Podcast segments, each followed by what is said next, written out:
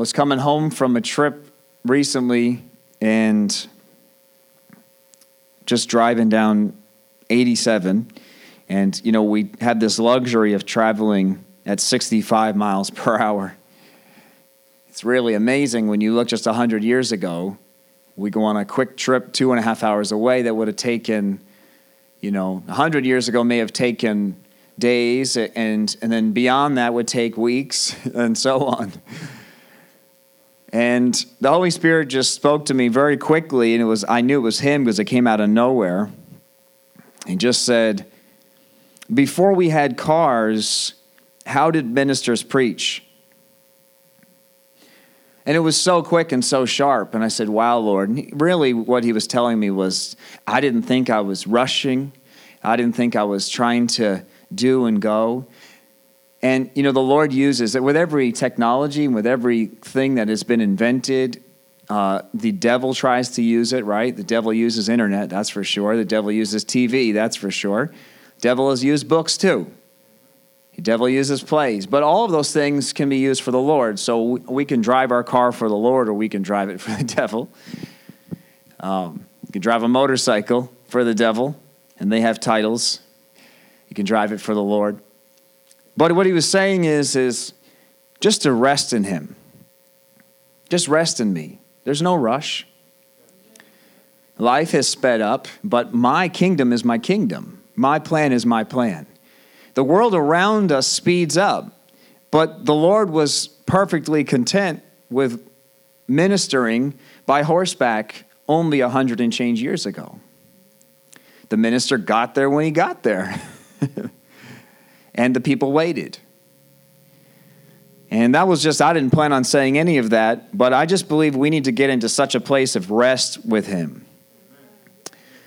We need to be in a place of rest with the Holy Spirit, a place where we're directed by Him. It doesn't mean, you know, sometimes life gets busy. And we shouldn't then say, oh, this is the devil necessarily. It might just be a busy season. There is that. But we shouldn't live like that. We're always running, running, running, even for the kingdom. Even for the kingdom. Because we can get busy, we could be spinning our wheels, and the amount of people that would be reached in that community would be exactly the same. Because the heart, whether we get there quick or it took us a long time to get there, is going to be the same exact heart that's going to receive him or not. We don't dictate who receives him, we just represent him. But there's such a rest that the Lord wants us to have in Him. And at the same time, as I just felt in worship, there's this balance. And I really believe the Lord is bringing so many things into balance. He needs to, we need to be in balance. This fast really actually taught me some balance. I said, wow, some things are out of whack. Dawn and I got talking about all kinds of things, just that you get busy, you get doing, etc. right? Your your lifestyle, your your food lifestyle actually when you look at your diet and your needs, what your body actually needs. As the fast ended, I wasn't as hungry for lunch because I had skipped so many of them. I realized, wow, my body doesn't I'm going to eat because I feel tired, but it doesn't need it as much as it did before. So need is so relative. It really is. And we can be he wants us into a place of rest, but also the balance of not being asleep. We need to find that balance where we're resting in Him, but we're not asleep. that can only be done through the Holy Spirit. And that's why I'm just t- picking this sermon up again. I just want to look at, just want to read this verse, and then we're going to springboard from here. But Jesus said that there was a people coming there was a time coming in John chapter 4, verse 23. He said, The time is coming. Indeed, it's here now. Everybody say, It's here now. It was here 2,000 years ago when he spoke this word to this woman, and it is here today. It said, When true worshipers, everybody say, True worshipers, will worship the Father in spirit and in truth. It says the Father is looking for those who will worship Him that way.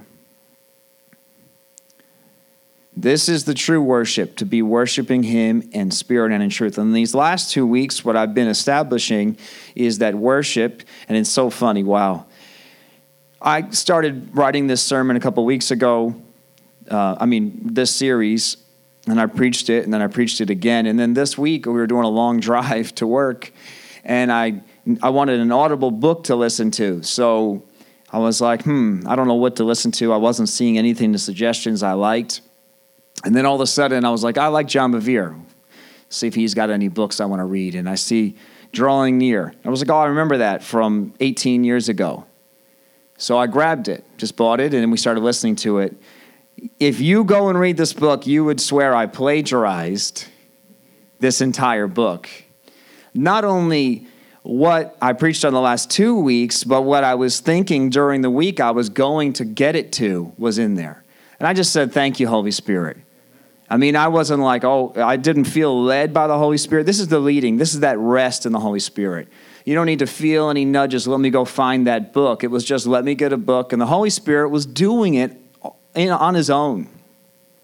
But I was so amazed because he was talking about us drawing near. It takes it from James, which says, draw near to God, and he will draw near to you and then goes into all the avenues of what that means. And he says, Worship is not a slow song. And it's so true because we had just talked about that. Maybe not in those exact words, but it's not a slow song. We can, we, you know, he said, for those of you don't know, and starts explaining what praise and worship is. Praise is the fast song, worship's the slow songs. in the modern church, that's all the modern church knows. But worship is so much more than that. Worship is a lifestyle. It's an everyday, every moment lifestyle. And we looked at Abraham, how it symbolized it was sacrifice, it was obedience. And not just sacrifice and obedience, but of the most precious part of you, every single part of you, your own flesh and blood must die. And that's what it tells us in Romans 12:1. It says, I plead with you to give your bodies to God because of all he has done for you and it says, Let them be a living and holy sacrifice, the kind he will find acceptable.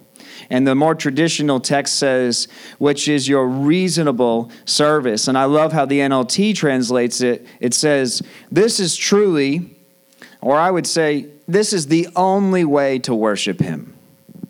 Reasonable. I looked up the Hebrew word for, or the Greek word where we get this idea idea from, whether it's NLT or New King James or King James, and it's talking about this is what's required of you.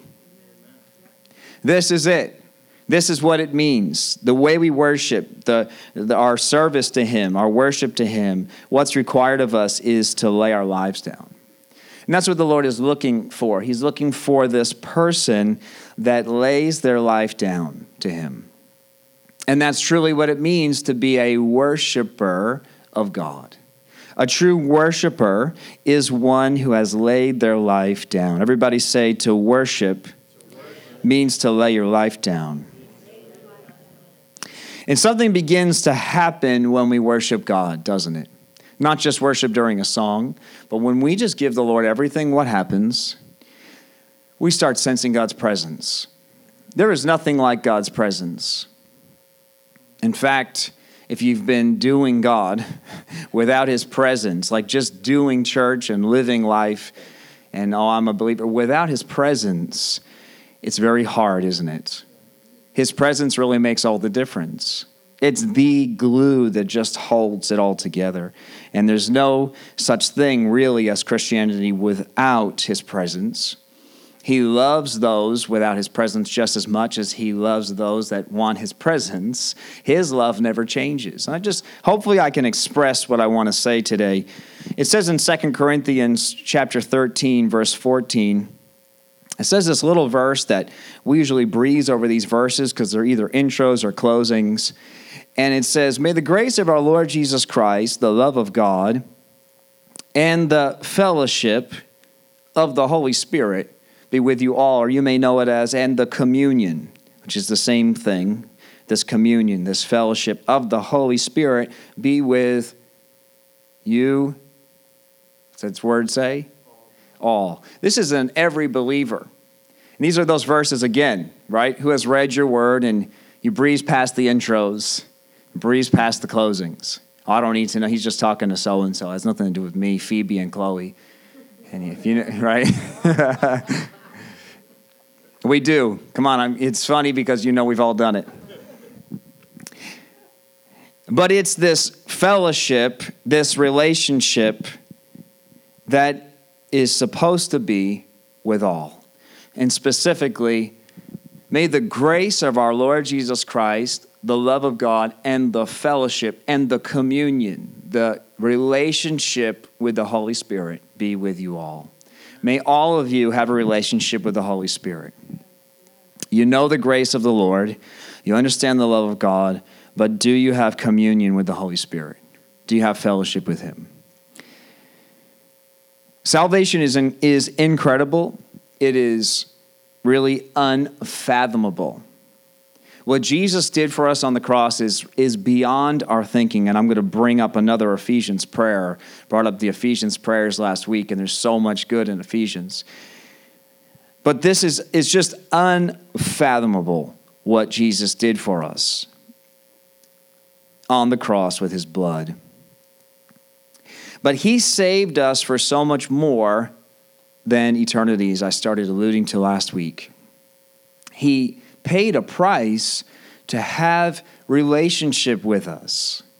Now, when I was growing up as a as a Christian kid, and you just still you're learning, and you don't you don't know, you know you have lines. You know the word, but you don't know God that well yet. You're still learning, but there's lines you know. And we would say something like, we'd say, it's not religion, it's relationship. It's a nice thing to say. It's another thing to put that into practice. It takes everything, actually.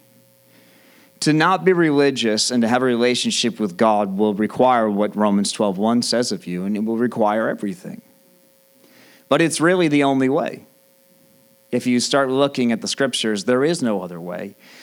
In fact, religion was so disgusting to God that Jesus came.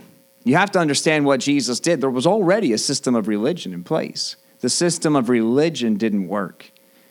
Religion is this is what we have to do. Jesus said, I'm going to take away the acts and I'm going to create a way that if they'll get it, and I want to look at Ephesians, it's something you have to have a revelation of if you can get this. They're going to want to do the same commandments, really, not the linen and the cotton and the, and the, the regulation laws, but the commandments of moral law. Will they'll want to do those same ones that are required in the law, the letter of the law, but they'll want to do it because they're going to encounter my love personally. That's what Jesus did on the cross eternity is a benefit. And as I said last week, eternity starts the moment you commit your life to Jesus Christ. The moment you say yes to Him, eternity has begun.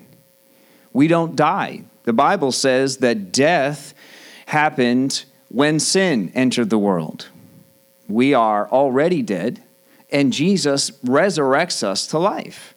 And now we are living in the body, the shell, this tent will pass away, but the person inside of you, your spirit that has had a relationship with Jesus through the Holy Spirit in God, that person will live forever and ever, starting at the moment of your commitment to Him. So I just want to talk to you in this last in this next bit for this word intimacy.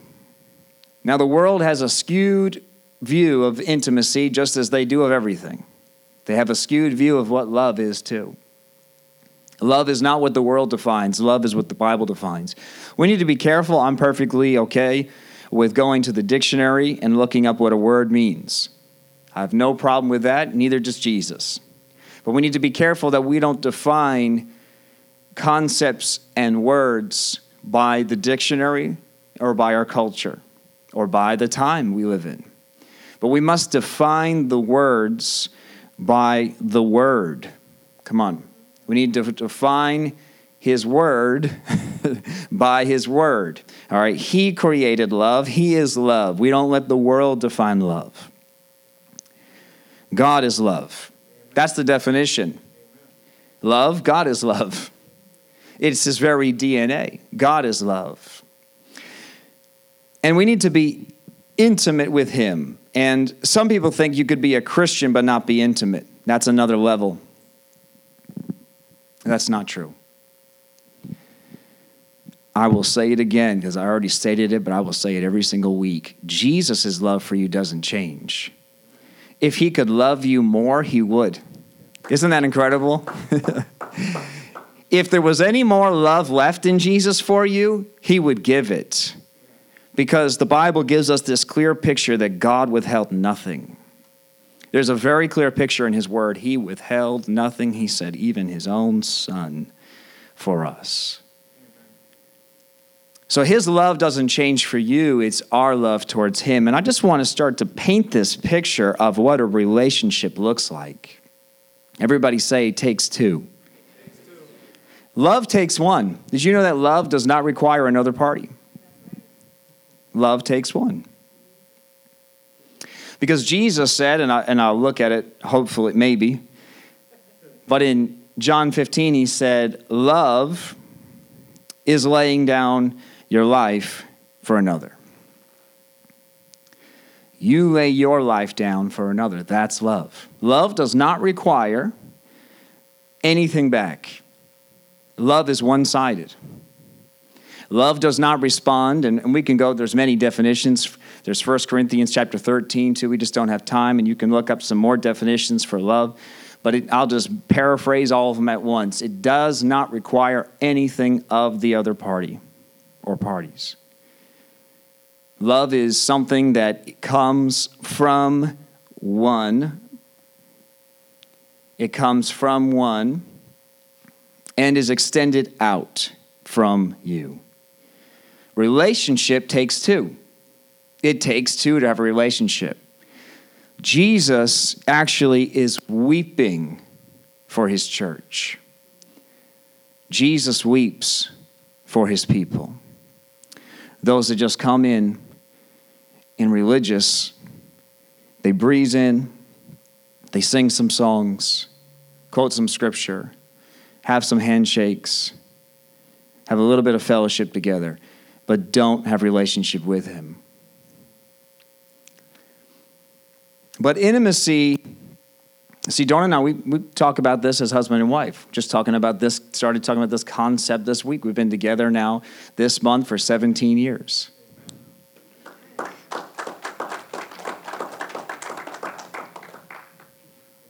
And I'm going to do the classic pastor thing, but I really mean it that I love her more today than I did yesterday. Amen. But I mean it. I know that that's so pastor cliche, but I really mean it. But intimacy is not the bedroom. It's not just a worship experience with God. It's so much more than that, isn't it? Husbands and wives, if it was only the bedroom, well, wives, husbands have a different picture sometimes of what intimacy is. But let's ask the women. If it was just the bedroom, they'd say, you'd hear the lock on the door very quickly. You're heading towards that door and it's going to get locked. Because it's so much more, it started so much further. There is a, there is a connection that has happened long beyond the physical part of it. And don't say I'm weird comparing it to husband and wife because that's exactly what Ephesians 5 says that our relationship with Jesus. Now, Paul says it's a mystery. Don't ask me. He wasn't even married. So he's like, I have no idea. I just stayed away from the whole thing. But it is, I don't get it. But it's a mystery that two flesh can become one. It's a mystery. It's a double mystery, husband and wife, but the, the, the greater mystery, he says, I'm speaking of Christ. This mystery that Jesus and us, his bride. Do you know that we're his bride?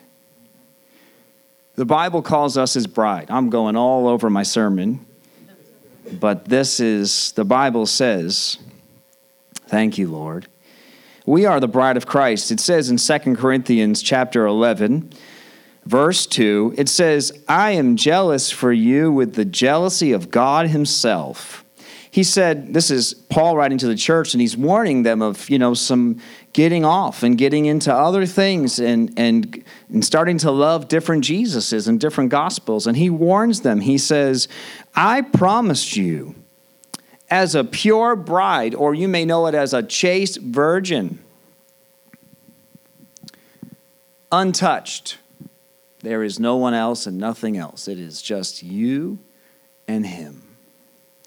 I promised you, he said, as a pure bride to one husband, Christ. And he said, verse 3 But I fear that somehow your pure and undivided devotion to Christ will be corrupted. You hear this? There is a pure and undivided devotion that Christ is looking for, that Paul is yearning for his, the church here to have.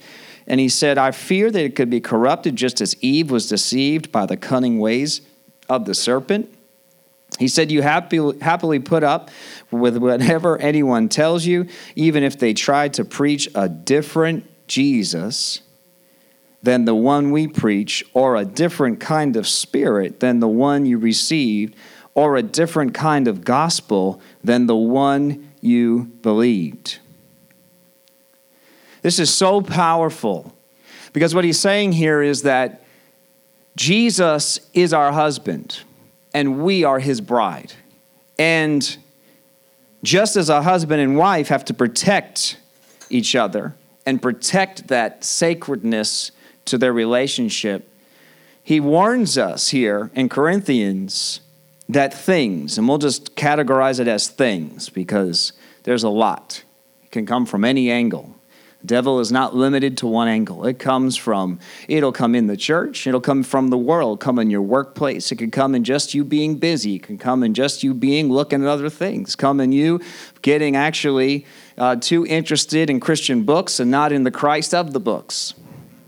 Come on, and I'm not, that's not limited to those things. But there is a purity, the purity, the virgin that he's looking for, undivided, separated and this place of intimacy is what he's looking for. That is the bride of Christ. We are the bride of Christ. And he's looking for this place with us today. In fact, I'm just going to not worry about the order here. Hopefully, you can follow. But when you get into this place of intimacy with God, there it's a special place there is a special place for you and God.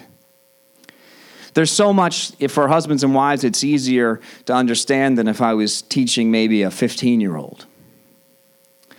It's harder to understand. But there is this place between the bride and the groom, us and Christ, that He desires, that you would desire with your spouse, that is protected. There is protection in that place. There is an the intimacy is the secrets of your heart are only going to be revealed to that person. Intimacy reveals the real person you are, right? We all put on a face for everybody else. We put on a face as we came here to church, and the Lord's not offended at that because the people here, there's only so far in your intimacy you're going to go with people. But your spouse, they're going to see the real you, the full you, right? Everybody's laughing. I'm seeing smiling. But that's amazing. That's the place that Jesus wants with you. The place with Him where you just, you don't hold back from Him. Would you hold back from your spouse? When you do, Dom will let me know um, that we're not intimate right now. I'm holding back. I'm carrying the burdens. I'm carrying the weak. I'm carrying stuff. I'm carrying junk. And she feels it. I don't need to say it. When the Lord senses that you've got other stuff on your mind other than Him, I mean, He tells us, Why are you worrying? Why are you fearing? Right? Yoke with me. Come join with me. And that's why He gets upset when He says, Why are you worrying? Don't worry. Give them to me just as a husband and wife want each other to give each other everything. And this is amazing. In Psalm 91, you know, we look at this psalm as a place of protection, but it's actually a lot more than that. Psalm 91 says in verse 1, it says, Those who live in the shelter, or in the New King James, it says, He who dwells in the secret place. Everybody say, the secret, the secret place. There is a place in God that is secret. You bring God your secret things. You know, there's nothing hidden from Him anyway. when God came and said, Hey, Adam, where are you? Do you think that God was actually wondering where he was? I swear, I made this guy. I, I know I left him right here. I'm just, I said to, I said, I said to the Lord, I said, Lord, you got to check the freezer. That's right, that's where everything lost is. He knew exactly where he was. What he was saying is, Why are you hiding from me? Why are you hiding? Bring it to me. There's such an amazing place that God wants us to get to with Him. There is a place of connection, and most of the time we miss it, but so do husbands and wives. And then you try again harder the next day. The next day you try to love each other a little more. You do miss it. He doesn't miss it, He already gave it all. The relationship is this Jesus is love, and He has loved us, and He's shown us love. And, and, and to get into that secret place, in fact, it says it's not just a secret place, but actually, this Hebrew word here for secret place means covering.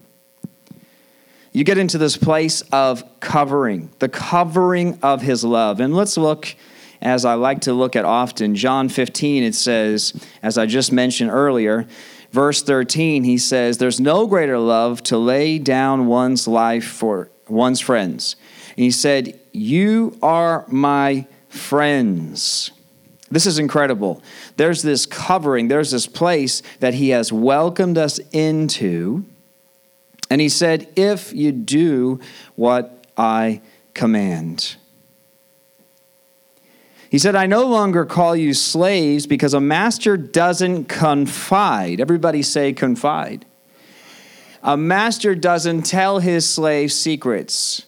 There is a place under cover in God. There is a place where we know the intimate things of God.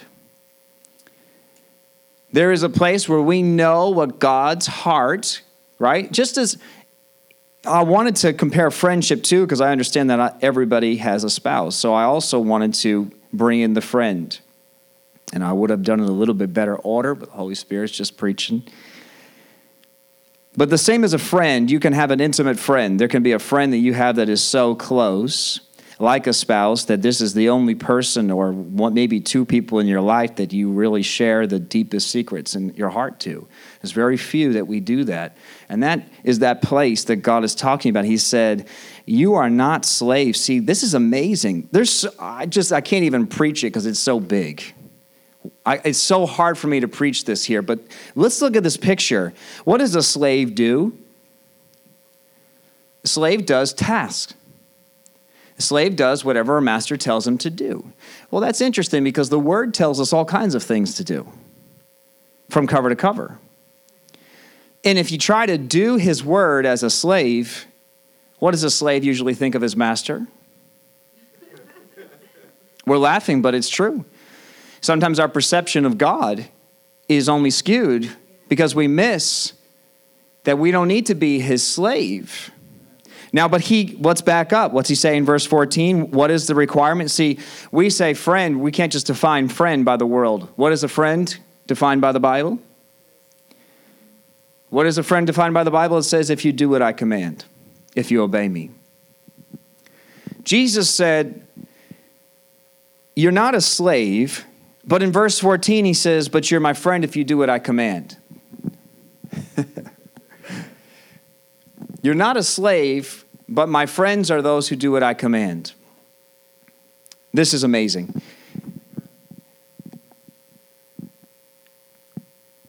The greatest friends in your life, and you find them out very quickly, who are real friends and who are acquaintances. I just wanted to touch on that.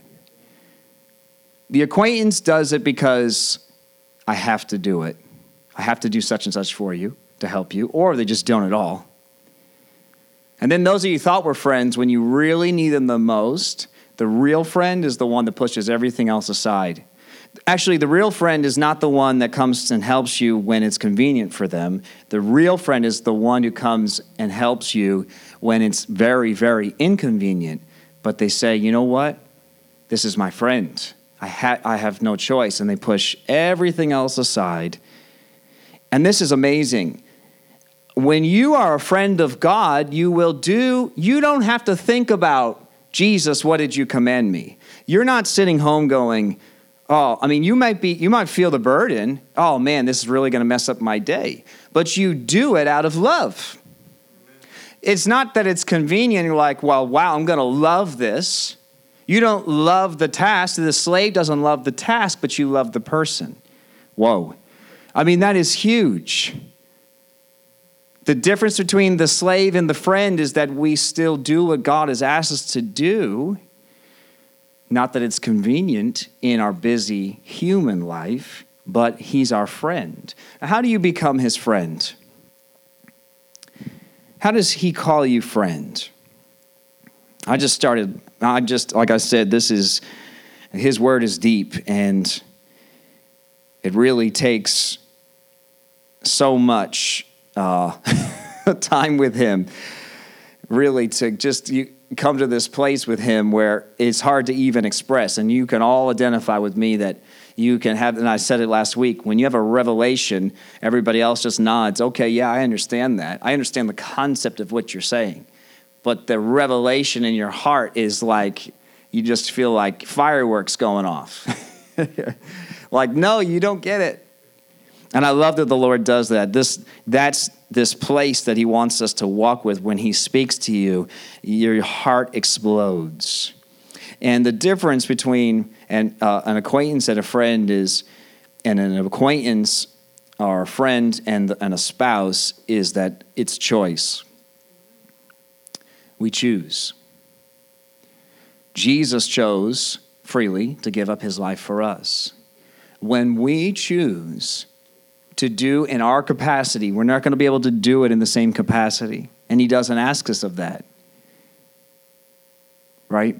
Who's got a friend in your life and nobody raise your hand? But they are at, you love them so much, but they're just at a different level. They require more of you than you require of them. But you love them. You don't think anything less of them. You just know that there's more, you, they need more of you than you need of them. And Jesus gave us everything we can only give him. He, he's like that. We're like that friend to him. He loves us so much, even though he knows they're never ever going to be able to give me the same that I gave them. And he didn't do what he did because of his return. The benefit is for us, and he yearns for it. We get this incredible benefit of knowing, everybody say, knowing his love and knowing him intimately. It is the benefit that if you neglect it, not only do you chance getting burned out and actually, in fact, even walking away from your faith completely, but you are living such a low, low, low base, slave like Christianity. He didn't call us slaves. God's word is his word. I will not start stop preaching his word. His grace is incredible, his mercy is incredible, but God is God. What God says is what God says. And I don't care what how the culture changes and keeps changing. I'm going to keep preaching the truth of his word. But it doesn't mean that I need to be a hard preacher and just say and bring a hammer down if you become, I want it even greater. I'm trying to convey that if you become his friend and understand his love, if that love for you, that revelation starts getting into your heart, you don't have to try to obey. I don't have to try to be a good husband to Dawn. It doesn't mean that I'm perfect because we're learning. But I want to with everything in me. Naturally. That's my heart. So, at the times where, as every husband and wife has done, and you, I'm going to think of a task that I've had to do that she normally has to do. There's not many. I preface it like that on purpose. But if I were to put the dishes away, even though that's her job, you know, and I preface it like that because that's not how it is. But let's just say I did something that she would normally do that was inconvenient for me. But I did it because I love her. Not because she said, Are you going to put the dishes away? Because she doesn't. That's why I said it that way. But if I were to do it, it's because I love her. And if we obey Christ, He's not telling you, we can't get this, we got, we got to be careful we don't get this backwards. We don't obey to become His friend. Man, God's word is good. The Holy Spirit's definitely speaking. Just let him sink in. Even if he doesn't feel like anything in the moment, the Holy Spirit is at work big time today. You can't obey to become his friend. You have to fall in love with him now. How do we fall in love with him? And so I'm trying to lead to this place. I'm just I'm, I'm inching towards there. It says in Genesis 5:23 that Enoch, everybody know Enoch. There's only a couple verses about him. The Bible says almost nothing about him. And yet this guy that we know almost nothing about, it says that he lived 365 years. And in verse 24, walking in close fellowship with God. It says that he walked with God. And God said, I can't take it any longer. Forget death. It's not even necessary, the body's physical death. I'm just going to take you now.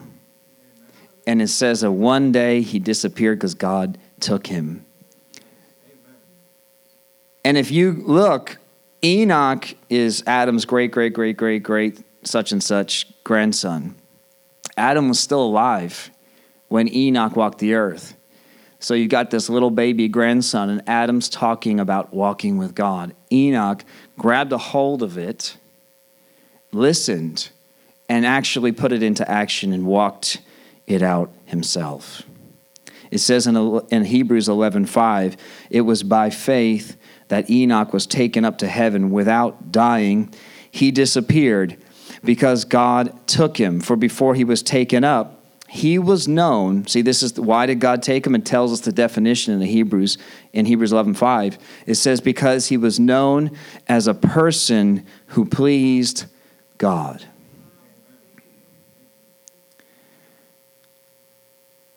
this is the place we're supposed to walk in with him it says in hebrews 11.6 the very next verse it's impossible to please god without faith and I'm inching it. How do we fall in love with Him? If we will obey Him naturally once we love Him and not have to try, then, then that's it. Then that's what we want. Lord, if there's an easier way, yeah, there's an easier way. Fall in love with me and you won't have to try. And this is how we fall in love with Him. It says that it's impossible to please God without faith. Anyone who wants to come to Him must believe that God exists and that He rewards those who sincerely seek Him.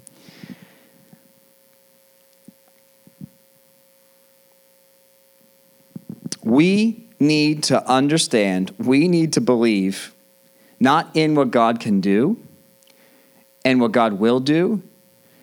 If you believe in what God will do for you if you're good, and if you believe in what God will do to you if you're bad, if that's your belief, that's not faith. Faith is not, well, if I do this, God will do this. There's elements that we get in Christianity that says that's faith, but this is really what faith is. Faith is believing in God. It's in God, not in what God can do. And let's look. Ephesians prayer, as I promised. It says in Ephesians chapter 3, verse 12, because of Christ and our faith in him, we can now come boldly and confidently into God's presence.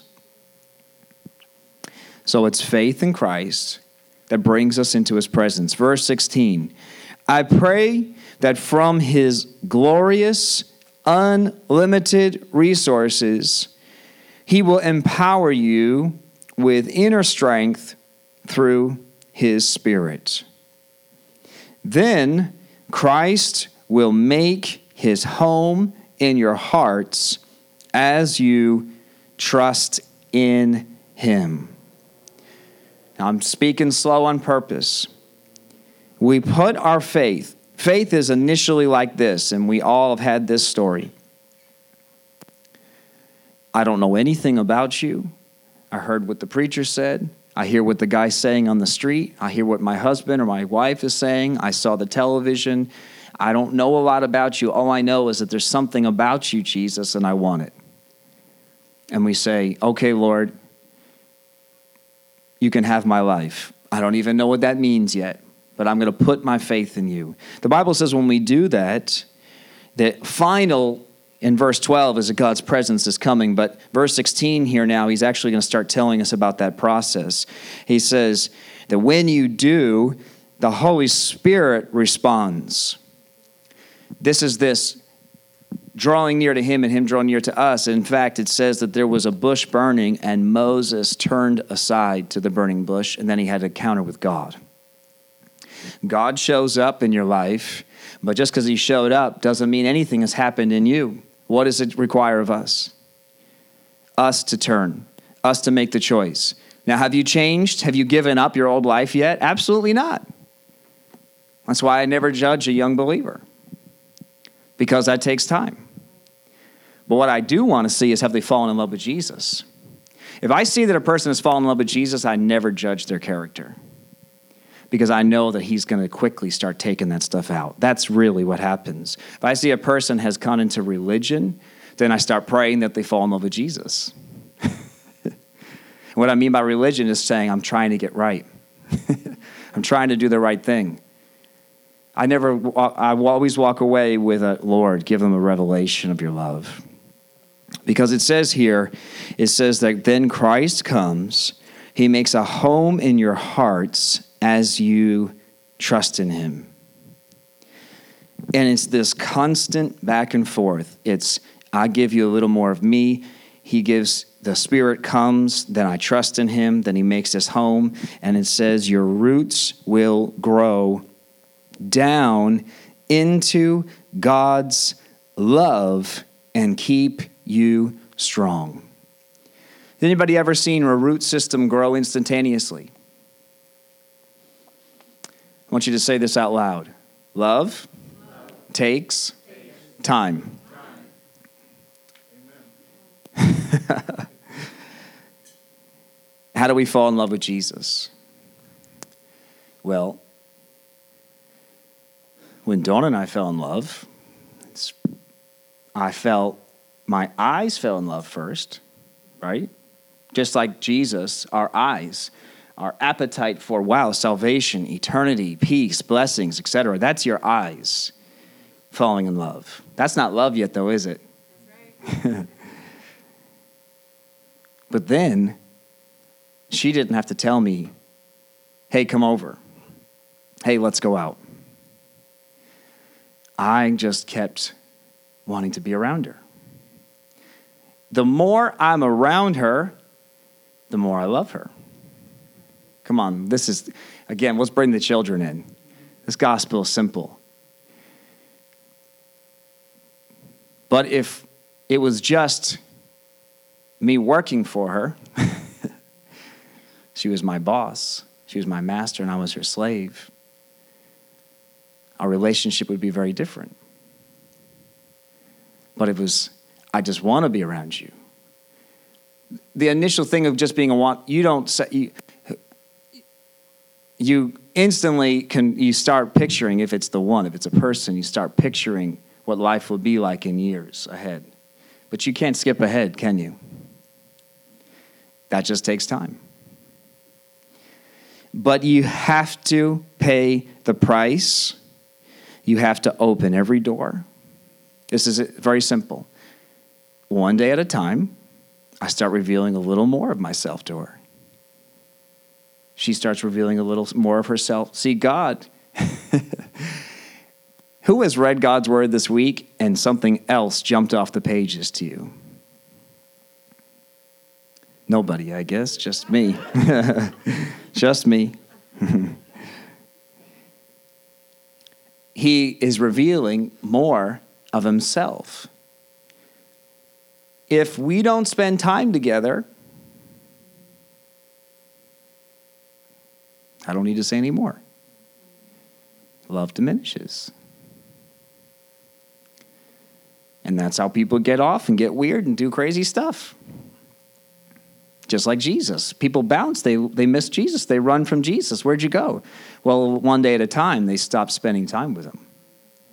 How do you fall in love with Jesus? First, you love what he is. But you can only fall in love with him by spending time with him. And the more time you spend with him, this is what the word says happens. It says that his love, his love starts to do something. His love, verse 18, may you have the power to understand as all people, all God's people should. How wide, how long, how high, and how deep his love is. It says, Then you will be made. I love how the NLT translates this. It says, the more traditional text is then you will have the fullness of God, but it says complete because that's actually what the Hebrew word means a completion. Then you will be made complete. I love you with my capacity I can today. It's not a lot right now, Lord, because I'm human and I've got junk and I've got stuff and I've got a past, etc. Right? That's how we come to Him. And we just keep opening the door. And He says, That's I'm not worried about that. Just give it to me. Not worried about that. Just give it to me. And every time we give it to Him and we feel, what, what gets replaced? Every time you gave God something, what did He replace it with? More of His love.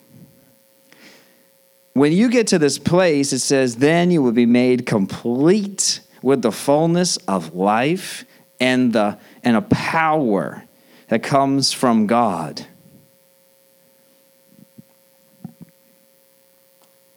at this point, if you understand his love for you, all you want to do is love him back. This is really the amazing place to be. Love is only one sided, but the relationship begins when two parts love each other. And that's what Jesus wants. He loves you unconditionally, what he's looking for is you to do the same thing. Just love him the same way. And then when he tells you something, you say, Yes, Lord, because intimacy, there's a place in intimacy that is, there's trust. You trust each other. Doesn't mean you like everything, all the, you know, there's some iron sharpening iron going on, right, between the two, and Jesus doesn't need to be sharpened, he's just sharpening us. there's some rubbing of us off and getting some of us off.